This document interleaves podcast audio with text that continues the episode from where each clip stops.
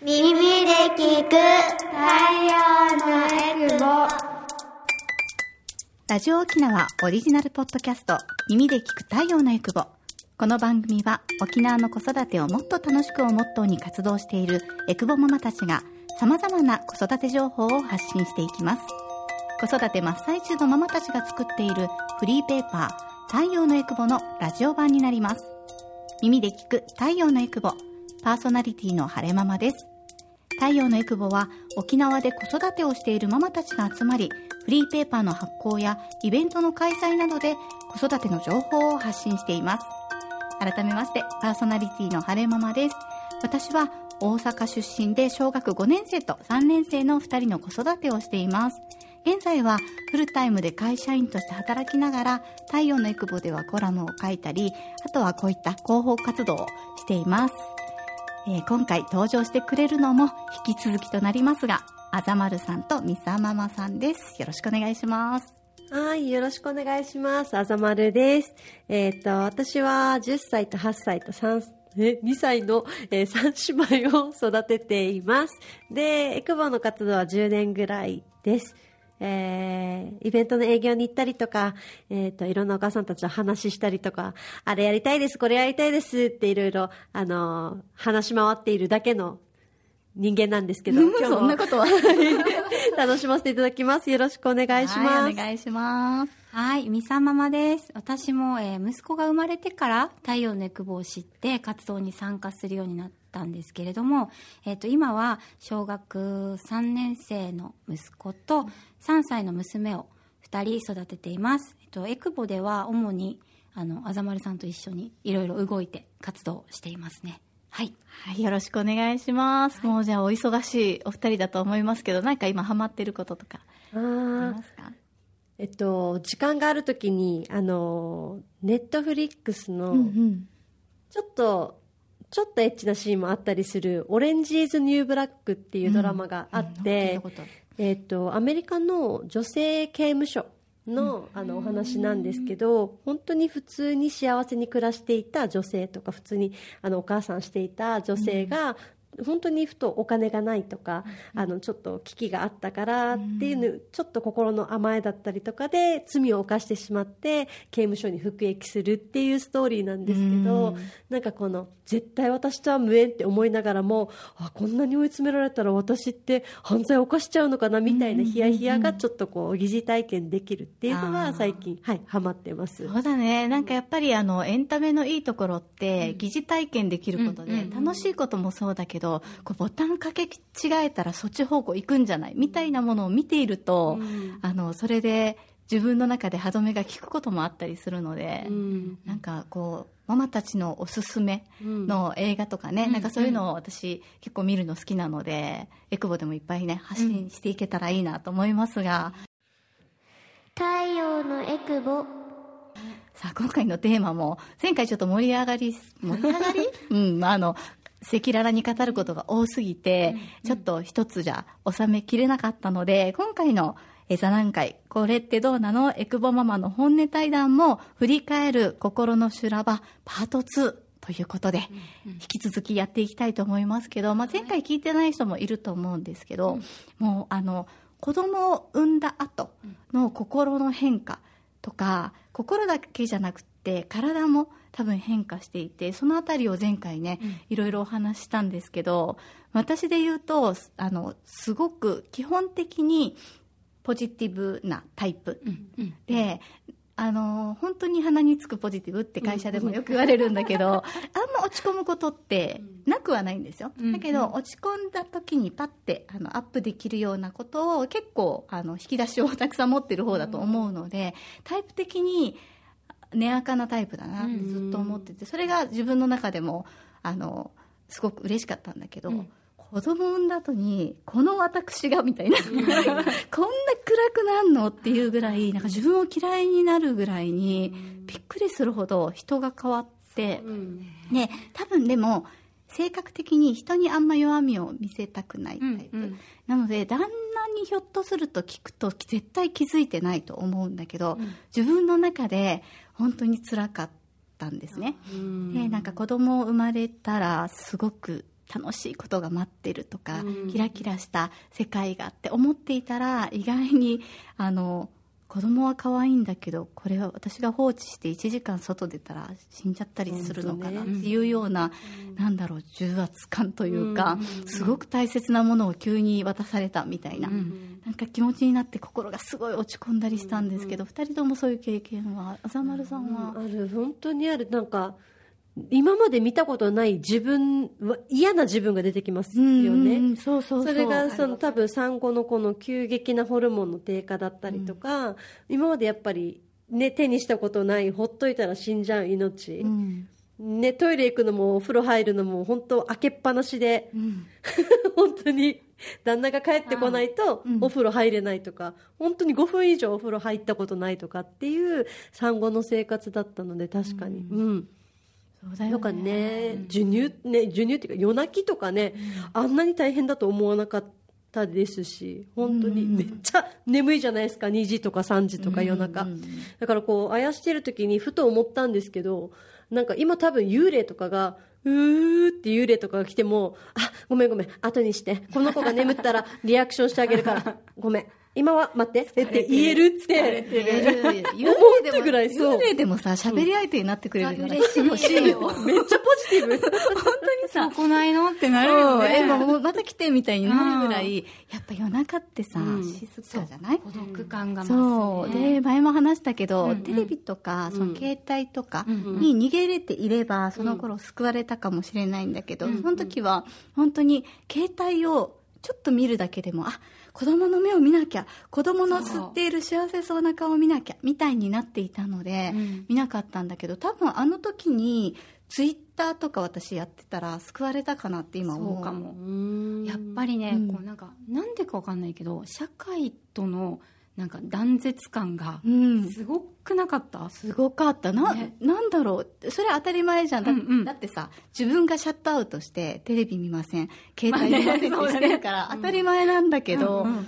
なんだろう？孤独すぎるよね。そうそう。なんかそうだ私ねさっき晴村さうん。んポジティブって、私なんか多分まあ自分で言うのもあれだけど真面目なところがすっごい多分暴走して、うん。もうかたくなにテレビ見ない。うんなんかもう頭のとこでなんか携帯置いてたらああみたいな。電磁波みたいな。電磁波がとかなんかね、うん。でなんかよ夜も携帯だったら見れるのにこの光が悪いだろうとかね。ブルーライトとかね。思ったりとかして結局なんだろうねあのか今思うとそんななんか気楽にもうちょっとなっていいよって声かけてあげたくなるけどでも多分声かけられてたと思うんだよね、周りから？当時も。なんか、うんそっか親も近くにはいて、うん一応通ってきてくれ、うんうん里帰りがしたんだけど里帰り出産終わって3ヶ月後ぐらいにアパートに戻ってきた後も通ってきたりとかしてくれてすごく助かったけどなんかこの誰かが来るのをめちゃくちゃ待ちわびてうん、うんうん。なんかとにかく夫が会社に行ってあと日中がもう長い。わかる。もうなんか一日が本当に長い、やることはもちろんあるんだけどなんか心が追いついていかなくて。そうだね。もう本当勘違いしてほしくないのは暇じゃないんだよね。暇じゃない全然。すごいすごい忙しいんだけど大体もうどれぐらいの期間こんな時期って続きました？1歳とかになると楽になったかな、んかな。で私はうん。半年あとでも1歳かな。あ1歳前ぐらいかな。そうだよね。私はあの6か子供が6ヶ月で職場復帰していたので、うん結構短い期間で、うんうん。あの保育園っていうところにすごい救われて、うんでも保育園に入れることはすごく辛かったんだけど、うんうん。6ヶ月で。預けた後のホッとする感ったらなくてうんそんな自分に自己嫌悪だった。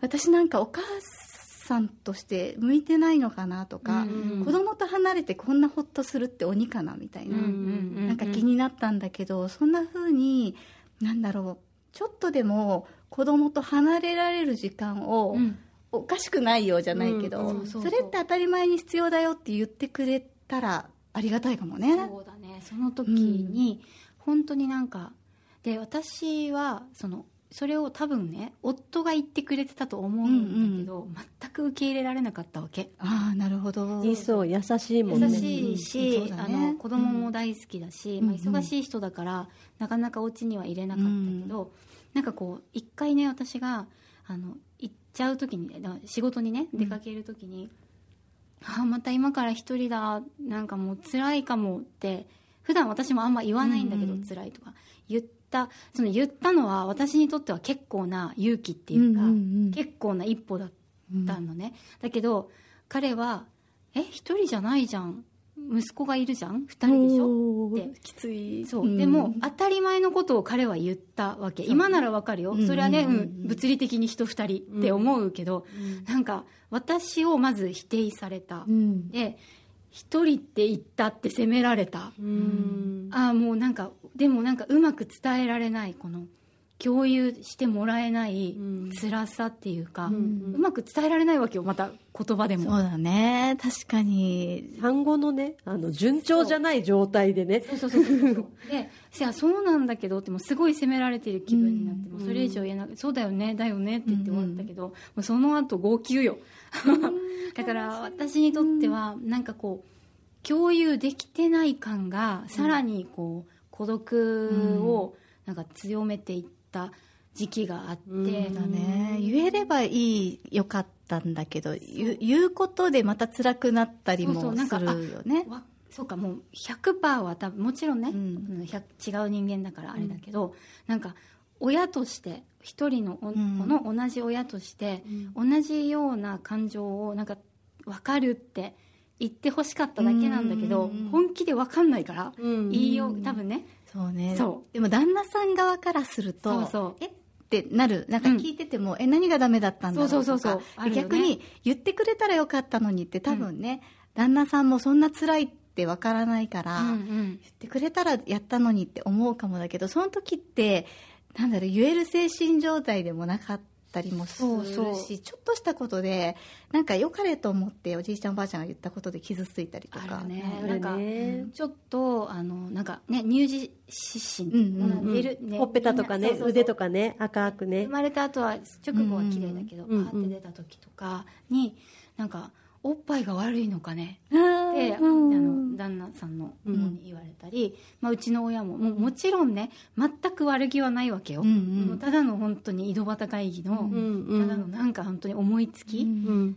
なんだ傷つけようなんてもう1ミリも思ってない、本当に優しい人たちなんだよみんな、うんうん。だけどもうあ私の食べ物だうん。私が悪かったんだ。この子をこんなにしたのは私だ、うん。油物が多かったとかちょっと甘いの食べたから母乳に出てうん。えー乳児湿疹になってるんだって。そうそうそうそう、うん。でなんかちょっと熱出してなんかちょっとごめん来てくれんって言った時にも、別に何も言われてないけど、ああもう大変だったねママ熱出しちゃったねってただの状況説明を母親がしただけなんだけど、うん。母親なのに熱を出してめ面倒も見れないダメな私みたいな、うん。めっちゃやばいモードですねそれね。えー、でも信じられないけどなるよねなるなる。自分責めちゃったりするよね、うんうんそう。でもこう思っちゃってっていうとこの気持ちは夫は全く共有できないわ共感できないわけ夫は、うん。誰でも病気なるさ。みたいな。そうだね。で言言われたらあ分かってもらえない。みたいな。なんか感じで夫との距離をどんどん私がうん。こう開けてってた。っっていう感じ。なんだろうなこの産後に大変になるじゃないですかお母さんの体って、うんうんで精神状態もマジ2時間おきに起こされるみたいな、うん。おしっことうんちと母乳と着替えとみたいな乳児湿疹でとかってすごい余裕がない中でこう周りから言われた言葉で傷ついたりするんだった。らなんかなんか周りにお願いしたいのは、なんだろうなジャッジしてほしいんじゃなくてかそんなの気にしなくていいよではなくて、考えすぎだよでもないし状況を説明をしてもらうわけでもなくて、そうなんだ。うん。ありがとだけでいいんだけどなって思う時が、みたいなの。だまあ、けでいいかも。よかれと思いね、よかれと思って、一緒にネット調べてこうだよとか言ってくれるんだろうけど、それはそれで、えもう調べたからみたいな。全部やるからね。みたいな。大変。でもさ、なんか今、その旦那さんにこうしてあげてっていうアドバイスもできないけど、その、子供生まれる前の親子教室とか、まあ、産婦人科とかあったりするけど、なんかさ、あの、親子手帳の、おじいちゃんおばあちゃん、お父さんバージョンみたいな感じで、こういうのをわーって書いてるの一回渡して見たらどうかなっていう気になるよね。なんかやっぱ心の準備ってママだけがするわけでもなくて、やっぱり男性であったり、それを受け入れる家族がやるべきことだと思うんだけど、なかなかこういう赤裸々な話って聞けなかったりするのかなと思うと、なんかこういう情報を、くもうちょっと言いにくいんだけど、ドロドロしたこととかも発信しているのを聞いてもらうことってとってもいいのかなって思った。ドロドロ。たと思うよ、私は。もう一人で勝手に。だね、でやっぱりあの、なんだろう声を上げることもいいですし、でもやっぱ人もいないし、ってなると私本当にツイッターが大好きなんですね、でツイッターってえっと、インスタグラムとかよりは、ドロドロしたこと書き込む性質の人が多い気がしているので、なんか悩みを一つ、今もやるんだけど、あもう仕事しんどい子供がこうっていうのをパッてつぶやくと、結構みんなコメントくれたり、なんか私もだよとか、いや、あるあるっていうので広がったりして、ポジティブなワードよりも、ネガティブなツイートとかした時にすごいコメント増えるんですよ。で、やっぱそれにすごい救われて、あ、一人じゃないんだとか、それ見てた人もどんどん救われていって、あ、声上げてくれてありがとうみたいなのが結構広がるので、あの、ずっと携帯見るのはひょっとすると良くないかもしれないんだけど、授乳をして、例えばね、子供が目をつぶった隙にちょっとツイッターでつぶやきを見てみるとか、なんか、そういうのをやってくれたりするといいかなと思うのと、あとは太陽のエクボとしても、こういう、あの、なんだろう、赤裸々な、キラキラしてないところも見せれるのかなと思うと、ハッシュタグ太陽のエクボで、ぜひつぶやいていただければ、なんかそれを見ながらね、いろんな情報を収集していただいたり、あと私たちも紙面にね、あこんな声多いなら、こういう特集組もうかとかもできるんじゃないですか？なんかね、太陽のエクボがね、うん。子育てはあの一人じゃない一人じゃない子育てっていうのをやってて、うん。私もね太陽のエクボに出会って本当になんかリアルなママたちに触れて、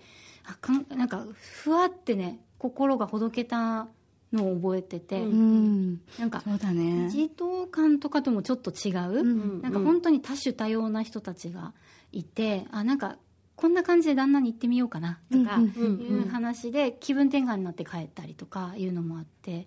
で私はね一個覚えてるのがねあの子供を連れてスーパーに行ってレジのおばさんと話した時に、うん。すっごい楽しかったんですよ。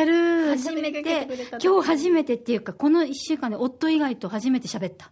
みたいに、でちゃわかる。もうすごい覚えててそれが嬉しくて今日ねおばさんと喋ってねすごいね話しかけてくれて嬉しかったんだよって夫に言った時になんかそのそれ以外の大変さをなんとなく察したのか、うん。これが楽しいの？みたいな。じゃあやばいんだねみたいな。だからなんかそういうのも楽しかったこととかもまあ諦めずにねうん。伝えていってよかったかな、なんとなくちょっとずつね。溝も埋まったかなって思ってるけど、ね。まあ、声を上げることとかもちろんね、うん。会話することも必要だしあとちょっとね外に出ることスーパーでもいいのでそういうのもいいかなと思うのでぜひあの太陽のエクボうんもメンバーも募集してますしホームページとか見ていただいてインスタグラムとかフェイスブックもやってるのでメッセージいただければこんななんですよ。風に共有できる仲間ができるのもいいかなと思うのと、本当にね一人じゃないって感じるだけで全然違うと思います、うん、ぜひぜひ、あの、ハッシュタグ、太陽のエクボでもつぶやいてほしいですし、私たちにもメッセージいただければなと思います。い、や、修羅はいつまで経っても抜けませんね。抜けませんね。はい。ということで、今回もですね、あざまるさん、みさまさんと一緒に振り返る心の修羅場を話していきました。耳で聞く太陽のエクボ。この番組では皆さんからのメッセージも募集しています。エクボアットマーク、r 沖縄 .co.jp、ekubo アットマーク、rokinawa.co.jp、もしくはツイッターで、ハッシュタグ、太陽のエクボでつぶやいてみてください。番組のフォローもお願いします。子育て真っ最中のママたちが活動している太陽のエクボでは、イベントの開催やフリーペーパーの発行などで沖縄の子育てを応援しています。最新情報やフリーペーパーはホームページからもご覧いただけます。ぜひ、太陽のエクボで検索してみてくださいね。耳で聞く太陽のエクボ。次回もまたお楽しみに。